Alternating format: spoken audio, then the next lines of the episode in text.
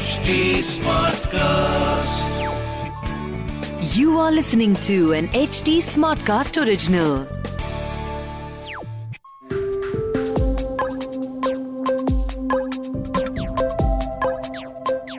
Crypto current के पिछले episode में हमने बात करी थी निखिल से और ये एपिसोड भी हम इसी कॉन्वर्सेशन को आगे लेके जाएँगे जी हाँ इस एपिसोड में हमारे साथ फिर से बने हैं निखिल। और निखिल से हम पूछेंगे बिटकॉइन के बारे में क्रिप्टो मार्केट के बारे में best coins to buy in the bear market के बारे में भी। जी हाँ अगर आपको ये सारी चीज़ें जाननी है तो इस एपिसोड को अंत तक सुनिएगा। Welcome back to the show Nikhil. Thank you Great. तो निखिल जैसे हमने लास्ट टाइम बात करी थी जो भी आपने डेटा पॉइंट्स वगैरह स्टडी करे आपने वो हमसे इंसाइट्स वगैरह शेयर करे मुझे पूरा भरोसा है जिस भी लिसनर ने वो एपिसोड सुना होगा उसने काफ़ी वैल्यूएबल इंसाइट्स सीखी होंगी वो भी फॉर फ्री तो इस एपिसोड में अगर हम बात करते हैं, सबसे पहले तो मैं आपसे ये जानना चाहूँगा कि हम हर मार्केट साइकिल को स्टडी कर रहे हैं। तो जैसा कि 2017 का साइकिल था, जब मैं खुद भी बिटकॉइन में आया था, और 2017 के अराउंड आपको भी क्रिप्टो के बारे में आइडिया लगा था। तो अभी अगर हम देखते हैं 2017 और 18 साइकिल में बहुत सारे कॉइन्स ऐसे थे जो अपना नया ऑल टाइम हाई नहीं क्रिएट कर पाए। इसके ऊपर आपके पास डेटा एनालिटिक्स से क्या पॉइंट ऑफ़ व्यू है? Thank you Srijan for asking this question because ये बहुत इंपॉर्टेंट क्वेश्चन है क्योंकि बहुत लोगों को लगता है कि ओल्ड कॉइन बहुत ज़्यादा मेकिंग मनी वाली ट्रिक है और समथिंग तो इसके लिए ये पॉइंट बहुत इंपॉर्टेंट है. Uh, जो मैंने डाटा एनालाइज किया कि 2018 के टॉप कॉइन्स जो बहुत ज़्यादा पॉपुलर uh, थे उस टाइम पे और उनकी परफॉर्मेंस 2022 में क्या थी तो यू विल बी शॉक्ड कि मैंने 10 कॉइन्स को स्टडी किया और आउट ऑफ़ 10 कॉइन्स 8 कॉइन्स जो थे वो बहुत ही बैड परफॉर्म किए 2021 और 22 में. और उसका बहुत सारे रीजन यही है कि जैसे मैंने आपको बताया था कि प्रोजेक्ट्स में हाइप एकदम से बहुत ज़्यादा क्रिएट कर देते हैं with the help of marketing and projects की हाइप एकदम से बहुत ज़्यादा क्रिएट करते हैं with the help of many YouTubers और उसको ऐसे रिलेट करते हैं कि ये एक बहुत बड़ी प्रॉब्लम को सॉल्व कर रहा है और लोग उसको रिलेट नहीं कर पाते बट उसकी वैल्यू इंक्रीज करती है। तो लोगों को लगता है कि ये सब कुछ ऐसा क्रिएट कर दिया है जो हमें समझ नहीं आ रहा लेकिन इसमें पैसा इन्वेस्ट करके हम पैसा बना सकते हैं। ओके okay, तो ऐसे कौन कौन से ऑल्ट कॉइन्स हैं आपके हिसाब से जो 2018 में काफ़ी अच्छा ग्रो करे थे पर 2022 में वही सक्सेस रेप्लीकेट नहीं कर पाए? जैसे कि अगर मैंने कुछ कॉइन्स पे स्टडी किया उसमें से एक है वैन चेन वैन चेन का उस टाइम पे जो ऑल टाइम हाई था वो था 9.92 डॉलर्स तक। और इसका ट्वेंटी वन पे जो बॉटम गया वो गया है approximately zero point zero seven तो आप देख सकते हैं कि ये हंड्रेड एक्स से भी नीचे चला गया। तो ये इस तरीके से हाइप क्रिएट की जाती है। सिमिलरली ऐसी और भी जैसे प्रोजेक्ट्स हैं जैसे आईओटीए इसका 2017 में जो ऑल टाइम हाई था वो फाइव डॉलर्स था। और अब इसका जो रियल वैल्यू है वो है zero point two eight okay okay, जी हाँ वीचेन और आयोटा ये दोनों कॉइन्स मुझे याद हैं। इनके ऊपर काफ़ी ज़्यादा लोग इंटरेस्टेड भी थे। और मैंने ऐसे खुद भी कॉइन्स देखे जैसे ओमिसेगो या ओ लाइट कॉइन और रिपल जो मुझे क्लियरली याद है कि अपना ऑल टाइम हाई रिक्रिएट नहीं कर पाए। इसके अलावा आपने कोई और कॉइन्स भी नोटिस करे हैं जो हाँ। अपना ऑल टाइम हाई नहीं हिट कर पाए? यस yes, मैंने एक और कॉइन इसमें नोट किया सिया कॉइन सिया कॉइन ने 2018 में जो अपना ऑल टाइम हाई क्रिएट किया था वो था 0.11 और ये 2022 में अप्रोक्सीमेटली 0.003 तक चला गया। इसके साथ और भी दो दूसरे कॉइन्स थे जो बहुत अच्छे से परफॉर्म करते हैं लाइक वी चेन जिन्होंने अपने 2018 के जो भी वैल्यू थी उससे थ्री टू फोर एक्स का उन्होंने ऑल टाइम हाई बनाया था 2021 में विच इज़ रियली ग्रेट और इसके साथ एक और कॉइन जो मैंने स्टडी uh, किया वो था X M R X M R two thousand seventeen eighteen में forty two forty five dollar के बीच में ट्रेड कर रहा था और आज के टाइम पे वो फोर हंड्रेड डॉलर समथिंग के पास ट्रेड कर रहा है।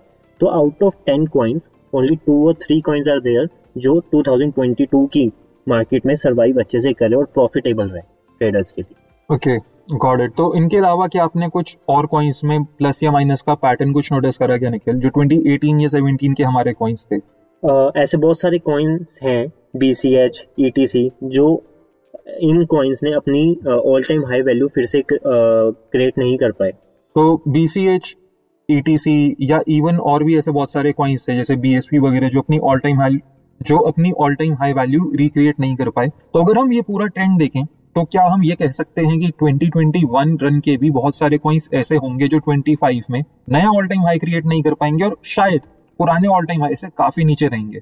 Exactly exactly. Uh, क्योंकि ये डाटा सिर्फ़ एक बार का नहीं है सिमिलर डाटा 2014 का भी, भी मैंने देखा था। तो मैक्सिमम कॉइन्स जो थे उस टाइम तो एग्जिस्ट ही नहीं करते थे और बहुत कम ऐसे कॉइन्स हैं जो अभी तक चल भी रहे हैं। तो ये टू थाउज़ेंड ट्वेंटी फाइव में जो भी कॉइन्स अब आएँगे वो टोटली न्यू मार्केट की तरह आएँगे।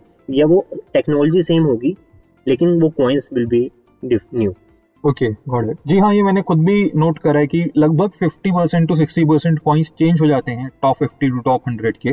जैसे इस बार लेयर वन कॉइन्स काफ़ी आए मेटावर्स के कॉइन्स आए एनएफटी कॉइन्स आए गेमिंग कॉइन्स आए एक्सी इन्फिनिटी उनमें से एक था डिसेंट्रलाइज फाइनेंस के कॉइन्स आए तो हो सकता है 2024 25 में उस टाइम के अराउंड जो नैरेटिव चल रहा होगा, वहाँ पे वो कॉइन्स ज़्यादा बेटर परफॉर्म करेंगे। यहाँ से एक इंटरेस्टिंग क्वेश्चन ये निकल कर आ जाने के लिए कि अभी जैसे हम बात कर रहे हैं कि हर साइकिल में कुछ मार्केट फेवरेट्स होते हैं, जो उस टाइम के बिल्कुल लोगों के मुँह के जो नाम होते हैं वही रहते हैं। तो ऐसे कॉइन्स कोई लेमैन कोई न्यूबी कैसे रिसर्च कर सकता है इस टाइम पे और क्या उसे ये रिसर्च करना भी चाहिए गिवन की उसकी फ़र्स्ट बेयर मार्केट हो सकती है?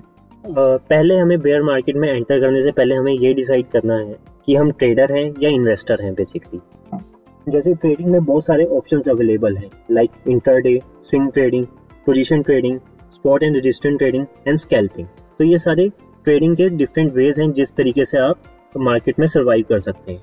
और दूसरे एंड पे इन्वेस्टर वाला पार्ट है, जिसमें लॉन्ग टर्म इन्वेस्टमेंट और इसमें पीरियोडिक इन्वेस्टमेंट होता है और इसमें डीसीए टाइप की इन्वेस्टमेंट आप कर सकते हैं।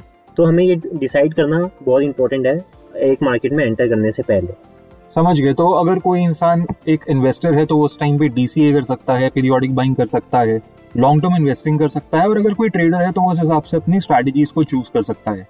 और अगर एक इन्वेस्टर के पर्पज से बात करते हैं, मान लीजिए तो अभी के हिसाब से आपको क्या लगता है कि नेक्स्ट बेयर मार्केट के लिए best alt coins to buy क्या रहेंगे?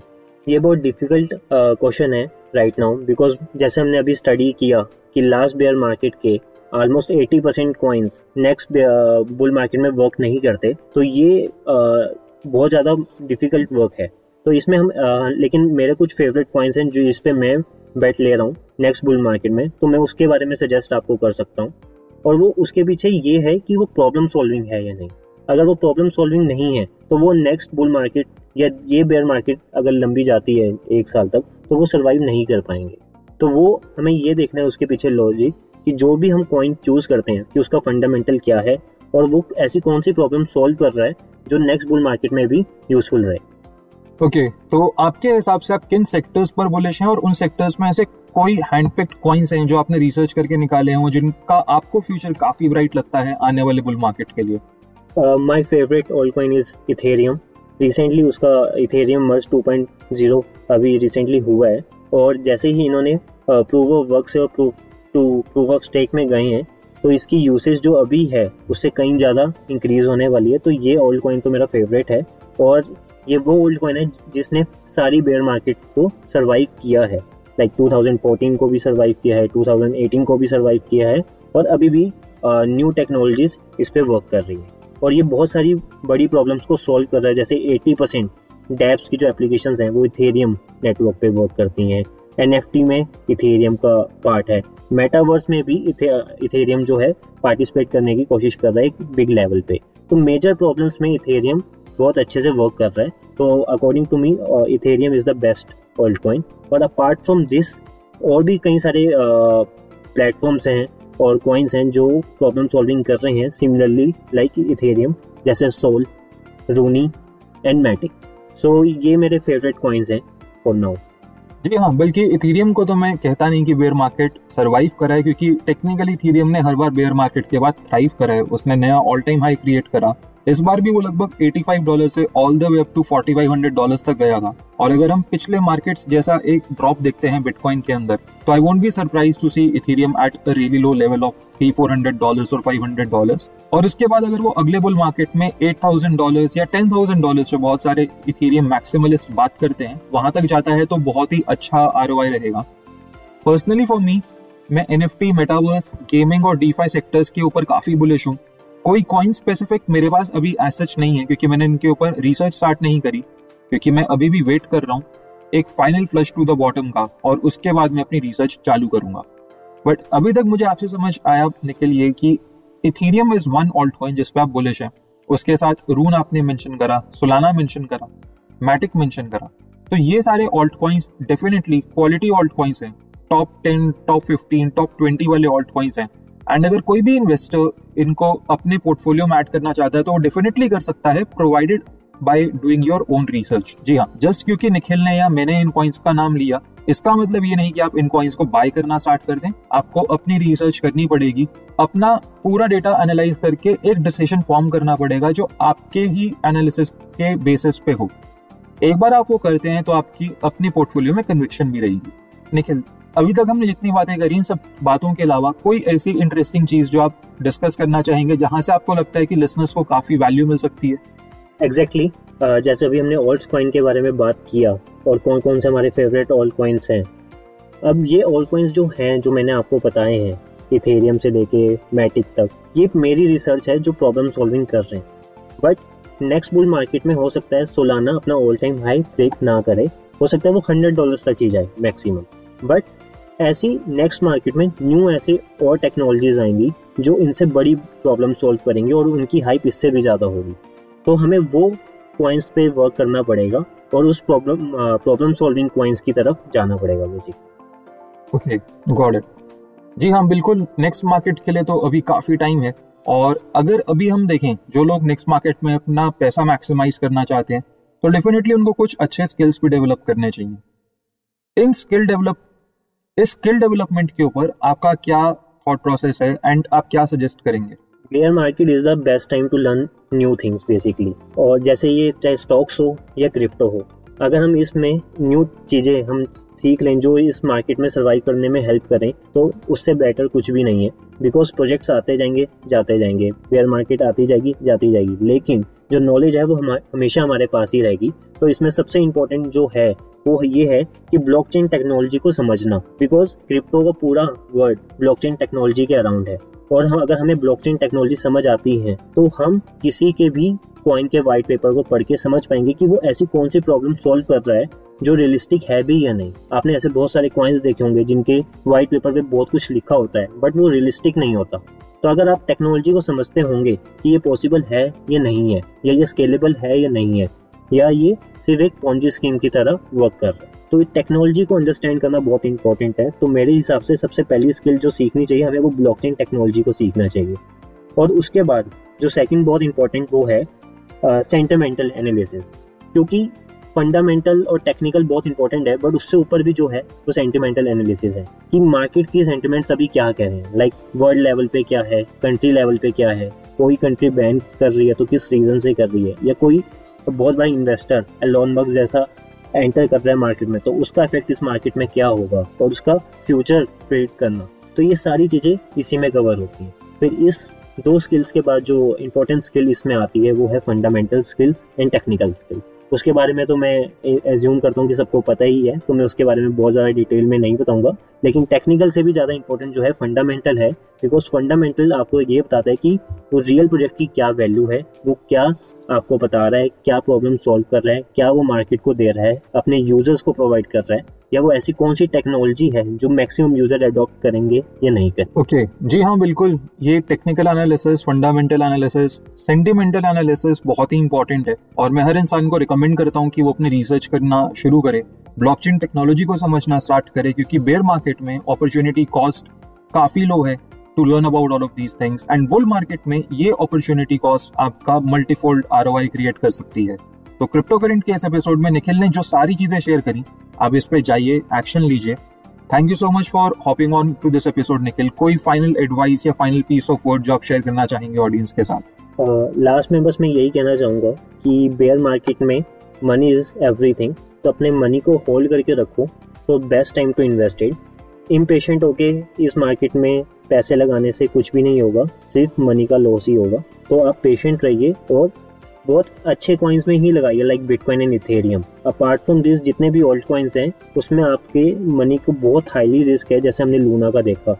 इतना बड़ा क्रैश हुआ लूना में। तो ऐसे ही अपने पैसों को भी बचा के रखिए और राइट टाइम पे बाइंग करिए और पीरियोडिक एवरेजिंग करिए डीसीए कीजिए। एवरी वीक एक small amount one percent to percent से बाई कीजिए for the next fifty weeks six months इस तरीके से आप अपनी स्ट्रेटेजी को बनाइए और अपने पैसों को होल्ड करके रखिए रेदर देन लॉस जी मतलब एक साथ लमसम इन्वेस्ट करने से बहुत अच्छा है कि थोड़ा थोड़ा पीरियोडिक बाइंग हो, चाहे वो फिर 50 वीक्स में हो या 100 वीक्स में हो या 25 वीक्स में हो, वो लिसनर्स अपने हिसाब से चूज़ कर सकते हैं। और उसी हिसाब से 2 परसेंट, थ्री परसेंट या 4 परसेंट पोर्टफोलियो एलोकेशन भी कर सकते हैं। Thank you so much once again Nikhil for sharing all of these insights अगर लिसनर्स ये सुनने के बाद आपसे कनेक्ट करना चाहते हैं तो कहाँ कनेक्ट कर सकते हैं?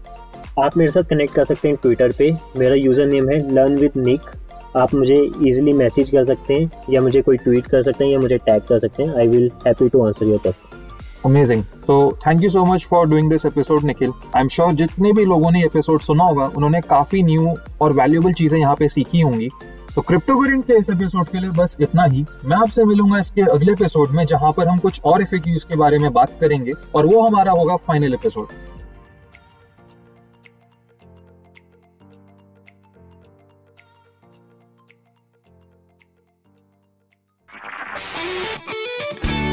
This was an HT Smartcast original.